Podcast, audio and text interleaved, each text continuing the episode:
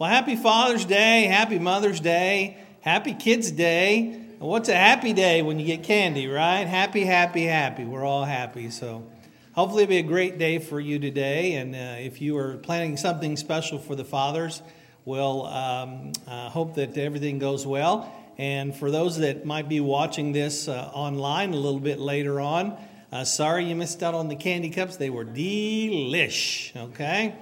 And uh, we hope to see you uh, next Sunday. Well, we are continuing in our Luke 3 and Me series. We're almost to the end. We've come to the last two segments in this sermon series. Let me just say to Alan, I watched his sermon, uh, and what a good job he did last week. Thank you, Alan, for filling in the pulpit. Yeah took that uh, historical perspective of the intertestamental period and explained it very, very well with all the, the different empires that existed and how that uh, made for the perfect timing of the coming of Christ. So thank you very much, Alan, for taking And uh, Blaine's here today. Thanks to Spit Nibbids last week for singing for us and sharing with us in music. Yeah. We're just so blessed to have lots of talent around here. And we're trying to wrap this uh, Luke 3 and Me series up. We've been studying the genealogy of Jesus uh, that's found in Luke chapter 3, verse 23 and following. And we've gone through all the Old Testament. We've talked about the intertestamental period.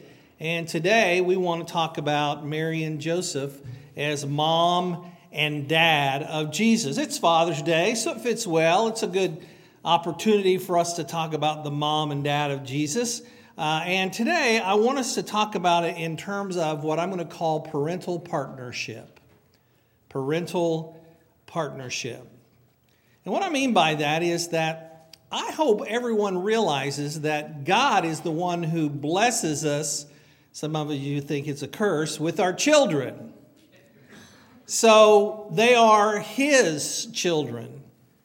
And one of the things that we've had to learn from the very beginning of time, Adam and Eve, is that every person that's born is born fresh. They're a gift that God gives to this world. And it's sin that corrupts, it's sin that compromises, it's sin that makes things more difficult for us in life. And it's been that way since the very beginning. And we don't seem to learn the lesson very well because each generation thinks that they can do it without God. And when they try to do it without God, it gets real chaotic and things look to collapse. And hopefully, in our country, we'll have a revival among the generation that's uh, upcoming, the, the Z generation, our youngest uh, kids, and they will be able to lead out and they'll reject some of the, the distance that millennials have created between God and families and uh, revive in that truth. That's my prayer. But the truth of the matter is, is that God has given us our children and for those parents who fail to realize that, they don't partner with him in raising the kids. Here's what I know about my children. Had I not partnered with God in raising those kids, I personally would have messed them up royally. Now, the only other forgiving thing is I married the perfect mom and my wife Elizabeth, so she's helped kind of uh, take the edge off my uh, off my parenting skills. But I realize that the thing that's helped me the most is just teaching my children about God and saying that, listen, it's not so much about you honoring me or doing what I think is right or wrong. You do what God is, you honor God, you do what He says is right or wrong, and then whatever else you do in your life, I'll be fine with. As long as you don't reject God, because we partner with Him in raising our kids. Now, I don't know about you, but I'm growing a little weary of the battles and clashes that are raging around us. We've got chaos going on in all different kinds of our country today. Now, I'm thankful we've not seen it locally too much. There's not been a lot of violence. There haven't been any buildings burnt down. There have been no targets looted or anything like that. So I'm thankful that for the most of us who live around in this area, I don't wake up at night when I hear gunfire and think that there's a riot taking place. I think my neighbors are shooting at raccoons. You know, there's a big difference. By the way, we've got a raccoon problem this year in our backyard. And with Andrew away, who's normally the one who chases the way with the chases away the raccoons, and I'm not going to tell you how he does it. I don't even want to know. But we have these raccoons have been digging in our mulch, making really deep pits. Do they do that around your house too? Now I don't know if you can. I know how I can trap chipmunks in buckets, but I don't know how to get rid of the Ricky the raccoons unless I'm standing there with a, with a broom or something to scare them away. But if you got any advice, let me know. Like if I can put pepper down in the holes or whatever. If you got some old home remedy, that would be great. But when I hear gunshot around my house, I don't think immediately there's a riot or someone's at my front door trying to break in or they're they're vandalizing our neighborhood. I just think, you know, some, someone's doing target practice or something like that. So it really hasn't reached much around here, but I am aware, based upon what I've seen on television and the news stations, that there's a tide of anger and resentment that has been rekindled now, I don't say that it's new because it's the same old resentment and anger that's been around for decades and decades. It's just been rekindled by a group of people who are mad because there's an injustice that took place up in Minnesota. And I, you can, you, I, I, this is not a sermon, it's not a political sermon about any of that. It's just to, to observe that this goes on in our culture all the time. And it seems like each time it happens, we get closer and closer to chaos. Where I listen to people respond to it and I think, man, you done lost your mind to respond that way. Because what we're doing is we're drifting further and further and further away from the common sense truth of Scripture that teaches us about how we deal with these cultural issues. And we're allowing the world to create a greater divide that's sparked by these current events. Now, I don't know how you feel about Phil Robertson. You know, the Duck Dynasty, Phil Robertson, his son Jace, and his other son Al, who is a Church of Christ preacher. They have a podcast called Unashamed. And on this podcast, he normally is with his boys and they invite other members of the family and they're having a Bible study. But what they end up doing more than anything else is just telling old stories. And the reason I like listening to the Unashamed podcast from time to time is because the Robertson clan, they've never claimed to be perfect, especially Phil. And the the, the gotcha culture thought they were going to get him whenever he found out that he had a daughter that was born uh, while uh, out of wedlock uh, to a woman other than Miss Kay uh, 45 years ago. The world was shocked when the family said, Hey, we love her, we embraced her, she's our sister. But when they get to talking, they're telling all kinds of stories and uh, I've been listening here uh, recently, and they're trying discussing the root cause of all the unrest in our country today. And Phil's offered a number of observations, but the one that has really struck me the most was the simple statement that all of this can be traced back to the breakdown in the family. It is a cultural breakdown, true.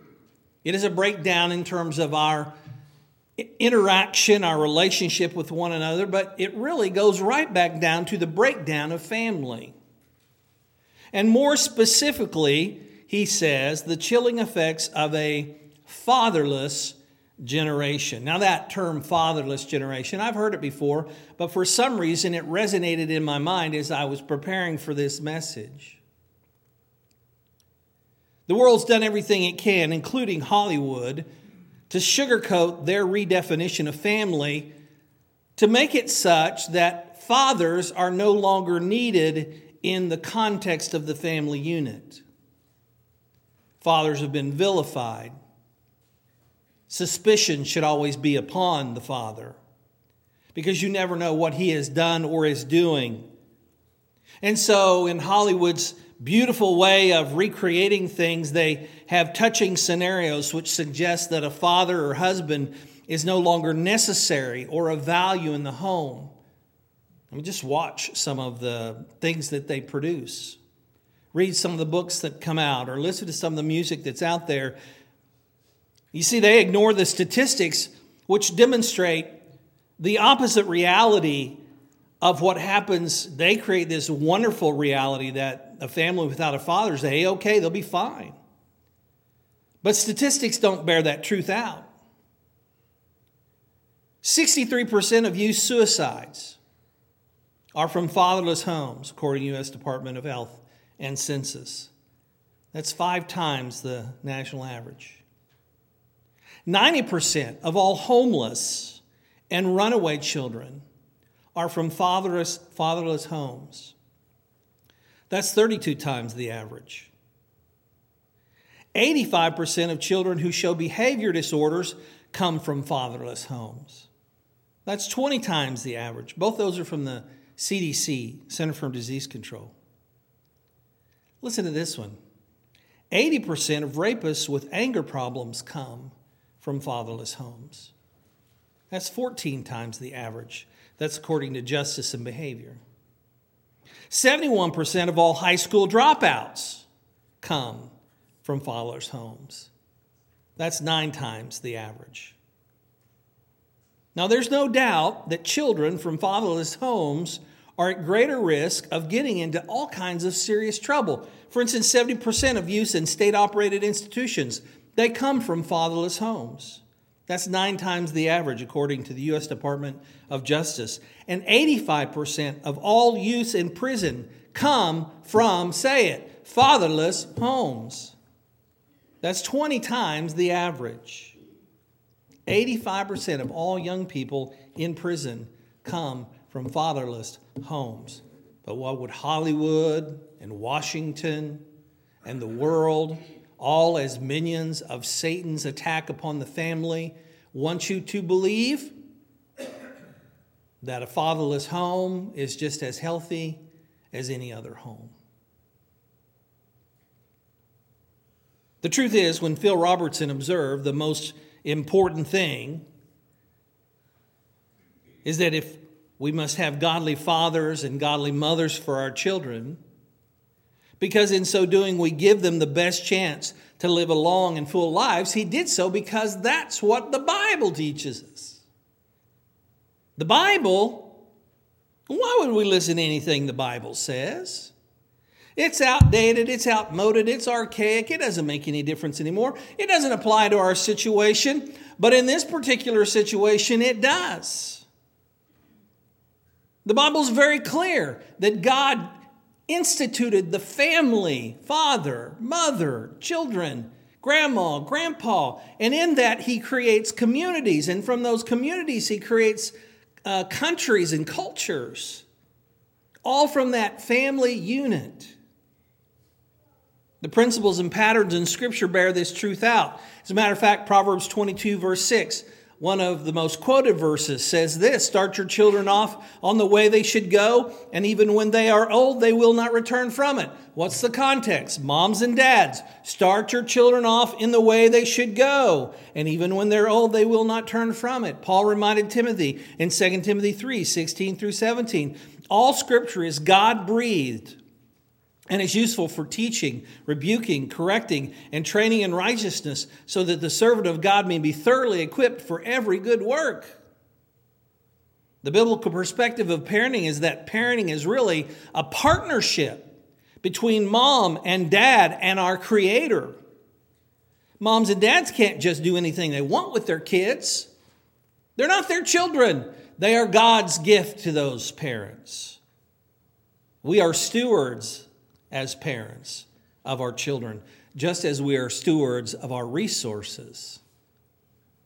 But even more important is the responsibility and accountability parents have in partnering with God to ensure what is best for the kids. And I get I grow so weary and tired of all the arguments with what's best for the children. We'll do this for the children. And yet if you say, well, what about bringing them up in the training and instruction of the Lord. The Bible says that's what's best for children. No, no, no, no, no. We can't do that. That would be that would be horrible for our children. So if anybody ever says to you they know what is best for children and they reject this truth from God's word, you just know they're idiots. And I say that with anger. Because what they're doing is they're trying to with their fancy arguments and ways of speaking and, and philosophies are trying to dismantle what God has built, which creates a solid family, which creates great communities and, and cultures and countries. We are partnering with God to ensure what is best for our kids. Ephesians 6 1 through 4 tells us what's best for them. It says, Children, obey your parents in the Lord, for this is right. Honor your father and mother, which is the first commandment with the promise, so that it may go well with you and that you may enjoy a long life on the earth. Fathers, do not exasperate your children. Instead, bring them up in the training and instruction of the Lord. See, God wants it to go, wants things to go well for us. He doesn't want our lives to be horrible. He doesn't want the lives of our children to be horrible. But if you're a parent or you're a grandparent and you're letting your kids or your grandkids be brought up without the nurture and admonition of the Lord, without the training and instruction of God, without knowing Jesus Christ as your Savior, you're dooming them to chaos and corruption. And you might think, well, that's okay. They'll get used to it. Every culture does. But we're in a fresh time here. We're experimenting with things that, as a country and as culture, we have not experimented with before. Now, there's nothing new under the sun, Solomon says. But are we willing to hope? Are we willing to um, count on the luck of our children to grow up and have a happy, long life without Christ, without the training and instruction of the Lord, without the principles and patterns that we find in Scripture. That's why all year long we've been talking about the principles and patterns of the Old Testament. To recognize that God exists and to walk faithfully with Him.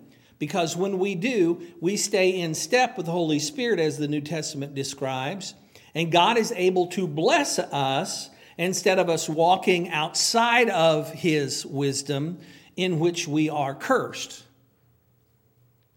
Now, if God has a choice whether to bless us or curse us, His choice is to bless us, and He teaches us how we can be blessed. It is our choice to walk in the curse. But the blessing would mean nothing if the curse did not exist. Because God gives us that free will to choose. Children, you get to obey your parents. You get to choose whether or not you're going to do that. It says honor your father and your mother. So if you're a young person here in grade school or a teenager or whatever the case might be, here's the thing that you really need to understand more than anything else, and that is that your mom and dad are going to follow you around for the rest of your life until they die, and then they'll haunt you from the grave. And everybody else that you choose to hang around in your life, they'll float in and out, get from you whatever they want, and then they'll disappear. They'll use you up, spit you out, and then say bye bye, but not your mom and dad. Now, I know there are exceptions to this, but for the most part, moms and dads, that's what we do. We're there for the duration. And if we honor our mothers and fathers, especially when they're bringing us up in the Lord, obeying in the Lord, then we know that it will go well with us and that we'll enjoy long life on the earth. Here's the promise that God gives to us He will allow us to enjoy the life that we have here on this earth if we abide in His training and instruction. The opposite is also true if we do not abide in His training and instruction. We'll lead short, miserable, faithful, uh, sorrowful lives. And then Paul says, Fathers, do not exasperate your children. Instead, bring them up in the nurture and training and instruction of the Lord. And we're going to dig into what that word exasperate means here in just a second. But I'm going to save that for moms and dads. Not just Father's Day, we're recognizing mom too. So, parents, don't exasperate your children.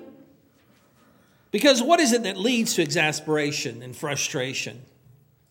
It's when your kids are like, they don't know what to do. What should I do? What should I do? I don't know what to do. Well, I'll do what I feel like doing. And when they do what they feel like doing, or they ask their friend or they go on Facebook and say, What should I do? And their friend gives them this advice or that advice, they're not getting the training and instruction of the Lord. So, what is it that leads to exasperation and frustration in this generation of children? It is when fathers are apathetic about training their children in the Lord or absent, literally or figuratively, when it comes to instructing their children in the Lord. When Phil Robertson says we're in a fatherless generation, he's trying to help us understand that in a fatherless generation, there's an apathy that's created when it comes to training your children about God.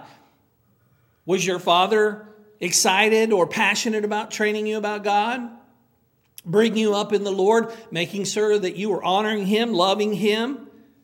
Was he absent literally or figuratively when it came to instructing you? Did he ever open up the Bible to you? Did he ever talk to you about what's in Scripture? Now, I was fortunate enough to have a dad that taught me every Sunday Scripture because he was our We Worshiper Junior Church uh, leader.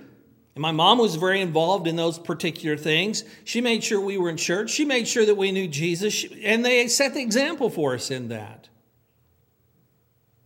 We're seeing the consequences, though, of a fatherless generation fully explode in our country right now because we're seeing so much chaos and confusion, exasperation, and frustration. And when young people are normally angry and mad, they don't know what to do, they just destroy. You ever had a little one, little baby? They get mad, you say no for the first time, they pick up the first thing they find and they crash it down as hard as they can. Where does that come from? Where do they learn how to do that? That's exasperation and frustration, not knowing what to do, just coming out of us. And that's what we're seeing take place in so many of these communities uh, in Seattle and Minnesota, where there's people who are rightfully protesting, and they're, if they're doing it peaceably as the Constitution allows, that's fine. But when they start destroying and looting and burning and all those things, they're just throwing a tantrum like a little baby. They're exasperated and frustrated, probably because their fathers were either apathetic or absent. But before we despair, we must celebrate the fact that so many of our fathers have had parents who partnered with God with them, and then that's the way they chose to bring us up. And if you had a father who did what they could to teach you about Jesus, to bring you up in the training and, in instruction, Lord. Even if they weren't perfect, if they did what they could this afternoon, you give them a call and you say, Thank you for bringing me up that way.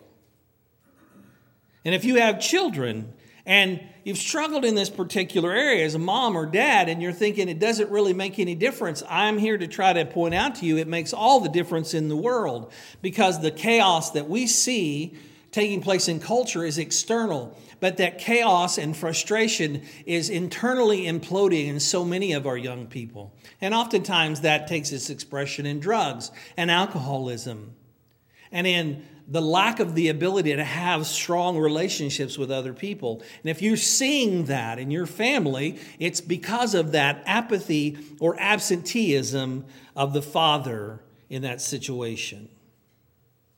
Now, our Luke 3 and Me series has surely confirmed this truth for us because for 6,000 years we've seen the evidence that God exists and those families that believe that and they walk in His uh, walk faithfully with Him as they, uh, as they proclaim the name of the Lord in their lives, and we believe in Him, God promises He will see that line through, through every kind of chaos and corruption and difficulty and world change and national wars and everything you can think of. I appreciate how Alan um, said that last week in the midst of all the things that were going on with the with the two different empires that were fighting with one another, and Palestine was right there in the middle, and the Hebrew children were always getting the brunt. When one would lose, they'd go and kick the tail of the Jews and then go on home. And they lived in that kind of terror, but God still preserved the line through all that. You understand? This is confirmed, and over the last six months, we've journeyed through the Old Testament as we've followed the, the lineage of Christ, traced all the way back to Adam and Eve, all the way up through Mary and Joseph today. And the biblical narrative of humankind has always been about family, about fathers and mothers overcoming challenging circumstances to bring up their children in the nurture and admonition of the Lord. They didn't do so perfectly, but they did so sufficiently, sufficiently enough for God to preserve the plan through them of the salvation of humankind. He expects none the less from each of us, but when we don't, we see what can quickly happen in our communities because we start to see it in our families. Now, this isn't a criticism, it should be a confession, an agreement with God that we haven't followed the principles and patterns concerning our children and we must repent. All of us must say, listen, if we have not taught our kids, brought them up in the instruction, training and instruction of the Lord, we need to correct that. And even if you have grandkids, you need to correct that. Make sure if your kids aren't doing it, you need to jump into the lives of your grandkids in that particular way. Now, Mary and Joseph, they were the parents of Jesus. The genealogy of Luke and Matthew helps us see in Matthew's version how it's through Joseph's line that we are traced back to Abraham. And then Luke, he goes through Mary's family all the way back to Adam and Eve. Jesus didn't need a mom and dad, he was perfect. He was the living example of perfection. But God still gave Jesus a mom and dad who would provide what was needed to prepare him for ministry. God did that for his purpose, for Jesus' sake, but also as an example to us. Mary and Joseph were not important or uniquely gifted. They were not rich, famous, powerful, or even memorable. But God used their simple faith and obedience to, to provide the home in which the Savior of humankind would receive his training and instruction in the Lord. And none of us know how important that was in God's plan. But we do know how important it is in His plan when it comes to the potential of our children and grandchildren. Because He says right there in Scripture honor your mom and dad, your life. You'll enjoy a long life on this earth. Parents, don't exasperate your children in this process by being a bad example to them. God wants our children to be blessed. And we know if we follow the example of Mary and Joseph, our kids could change the world significantly. Our grandchildren could change the world significantly. But we don't know if we but we do know that if we follow the example of Jesus, God can use us just like them too. And today's Father's Day, and again, great job, fathers. Appreciate you very much. Love you all. Hopefully, this expression of a candy cup will make you feel like you're loved. But we're recognize our godly mothers today as well because we didn't get a chance to do that in May because we were all quarantined up, right? Now, it's perfect time for us to celebrate the example of Joseph, Joseph and Mary and their role of bringing up Jesus in the way that we all should go. And when we read their stories in Matthew 1 and Luke 1, we discover that both, when confronted with the reality of their role in the Christocentric narrative of humanity, they did simple things that could that God used to complete his story about Jesus. Now here let grab the context here. We're talking about the Christocentric narrative of humanity that starts with Adam and is fulfilled completely in Christ Jesus. And Mary and Joseph have to play a role in that story. Now, Joseph, his simple act was he accepted his role in God's plan. And Mary, her simple act was she acquiesced to her role in God's plan.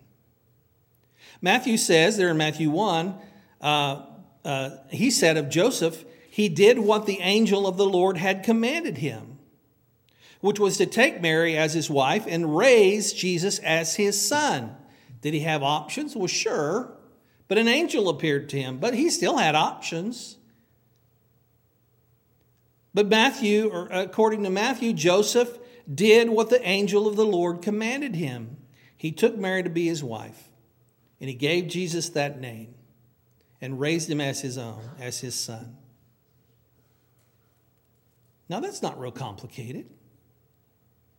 He accepted the role God gave him to bring up his son in the nurture and admonition of the Lord.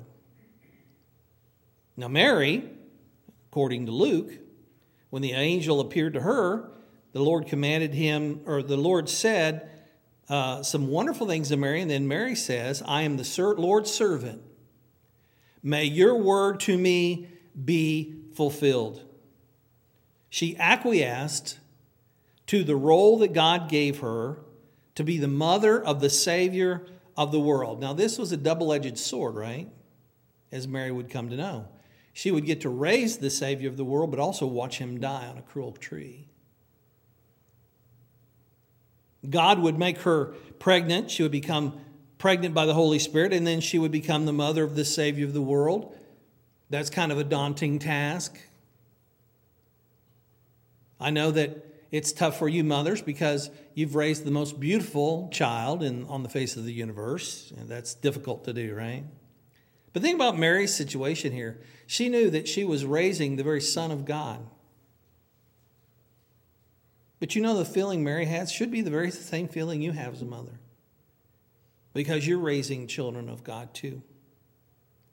And in this particular instance, her example should give us all cause to stop for just a second and take a breath and realize that God has given us these children and grandchildren for His purpose.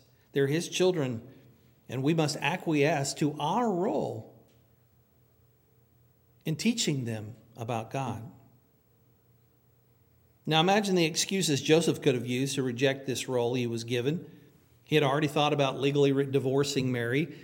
And if he had done so, he could have remarried and then had his own family, his own kids. No one would have ever known. Like I said, no one even knew who these people were. But he accepted his role in God's plan to be faithful to his wife and to be a father to his son. And Mary couldn't believe what she was hearing. She, would, she could have resisted playing the role he wanted to give her, but she acquiesced to God as a willing service, uh, servant, as the mother of Jesus. And when we look at Joseph and Mary as dad and mom today, what incredible examples they were all to all of us because they did the simplest of things. They obeyed God. When it came to their children, by bringing them up, steering in the right direction, by bringing them up in the training and instruction of the Lord. Now, we might be overwhelmed by all the things happening in the world around us, but the things happening around Mary and Joseph in their days, uh, by comparison, were even more severe. They would have more excuse than we would to say, ah, I don't know if I can bring up Jesus in this culture. I mean, just look how weird it is. Look how strange it is. There's so much sin around me everywhere you look. But Think about their lives. They would have to take a perilous journey to Bethlehem on the back of a donkey at the order of government officials just to register. They would have to avoid an assassination of their child by fleeing to Egypt. Their world was violent and cruel because of the Roman emperors and religious phonies of the day.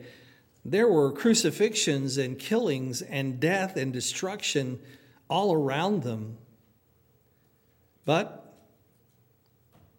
God made them raise Jesus out in the country there in Nazareth. They simply raised Jesus in the training and instruction of the Lord day by day, bit by bit, investing and entrusting, and God did the rest through the obedience of Jesus. And as parents and grandparents, we might fear for the future of our children and grandchildren, but the only hope we have for them is found in the Christocentric narrative of humankind, which continues until the return of Christ. And that's why I've been saying from the very beginning of the year be a part of his story. Be a part of his story, the Christocentric narrative, because that makes us sons and daughters of God. And we can, we can be blessed in the promise of God until the return of Christ. But we must be willing to train our children to follow the patterns found in Holy Scripture. We must instruct them to have faith in the principles found there. Just like Mary and Joseph, who might have carried a greater sacred burden, we still have a sacred burden to carry as well, and that is to bring them up in the training and instruction of the Lord. The principles and patterns that we follow in Scripture, it's just about knowing what the Bible teaches. It's just teaching them those stories. that God is watching over his people, his children. He's blessing, but he's also cursing. I love the clear picture of this described in Colossians chapter 3, verse 17 through 21. one of my favorite verses. And whatever you do, whether in word or deed, do it all in the name of the Lord Jesus, giving thanks to God the Father through him. And this is what the word or deed is he's talking about. He says, Wives, submit yourselves to your husbands as is fitting in the Lord. Husbands, love your wives and do not be harsh with them. Children, obey your parents in everything, for this pleases the Lord. Fathers, do not embitter your children, or they will become discouraged. Whatever we do in word or deed, we're doing it in the name of the Lord Jesus, giving thanks to God the Father through Him. We do that through submission, we do that through love, we do that through obedience. We do it when we don't embitter. Now, we all have a role to play in the family, and Paul expresses the importance of not exasperating our children, not embittering our children lest they become discouraged. And we do that when we exemplify and embody the very Word of God so that our kids and grandkids can see that in real life. How do we bring them up in the nurture, the training, and instruction of the Lord? By embodying that, by exemplifying that, by our decisions, by our words, by our deeds. They need to see Jesus in us. The worst thing that you can do for kids is to tell them to do one thing and then you act a different way. Truth is, they'll end up acting just like you, only they'll reject the one you think you say you believe in, and that's Christ.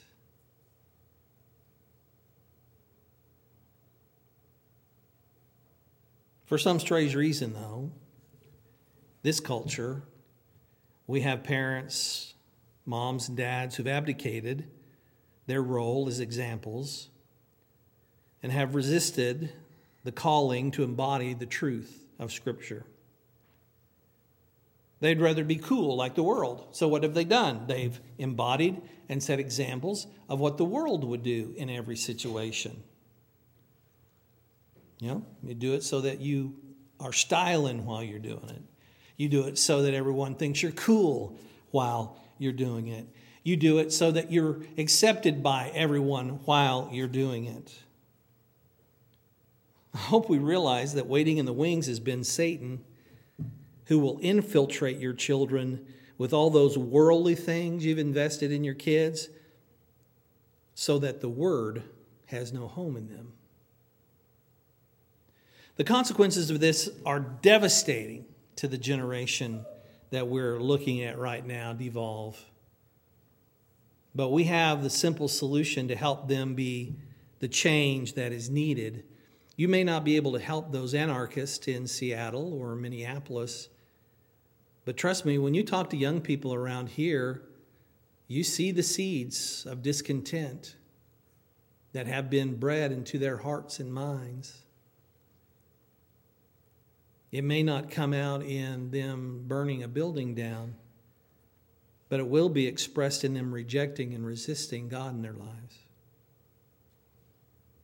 We sometimes forget that things like racism and sexism are not new struggles.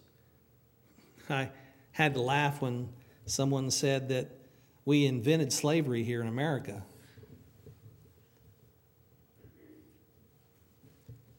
Give that guy a stupid card. We've had slavery since the beginning of time. We've had sexism, racism, all those things.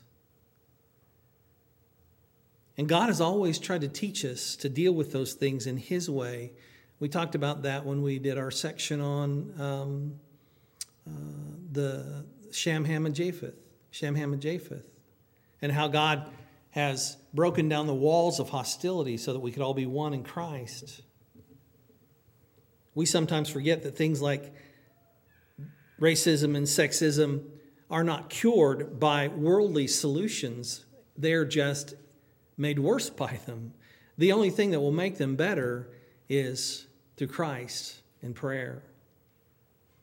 We've told one story after another about how God's word offers solutions that will actually solve worldly problems. But when you reject the word and you're filled with the world, you're not going to find those answers.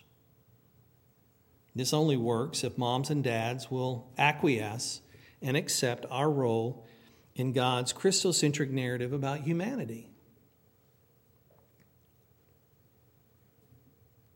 So, what I want you to do with this message?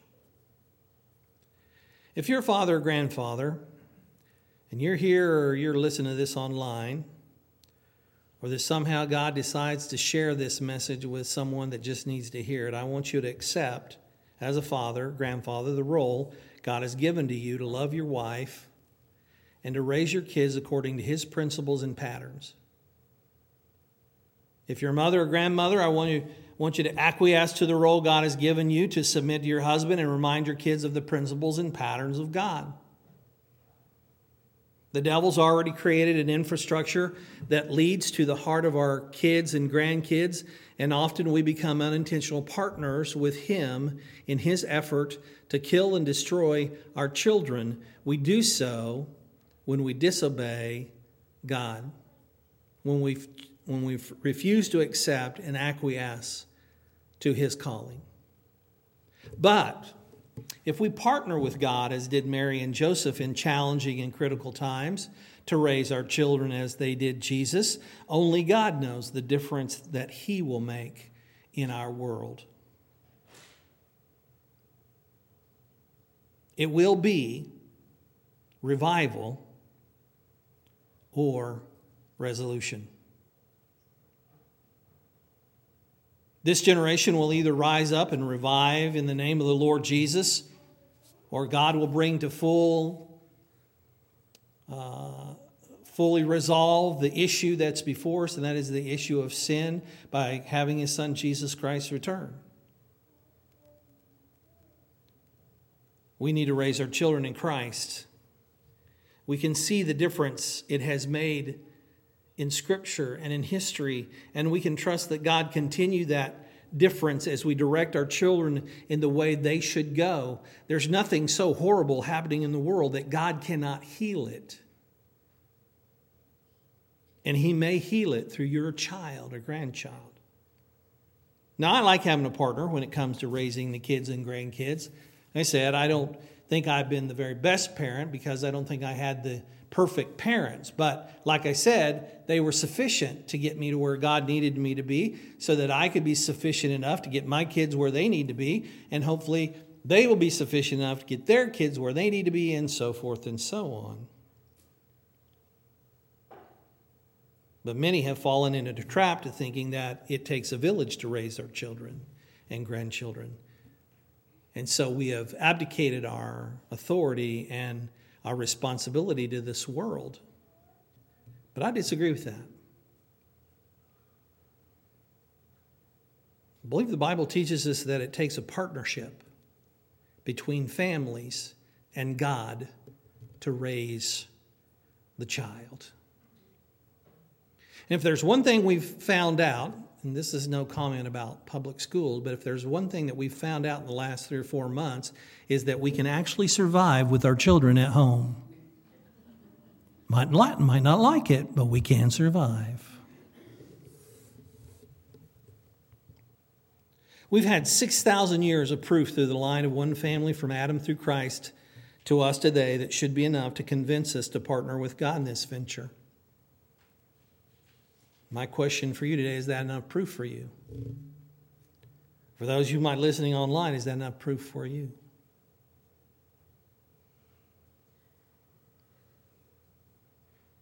God's ready to partner with you to help train and raise those children so that it will go with, well with Him on this earth.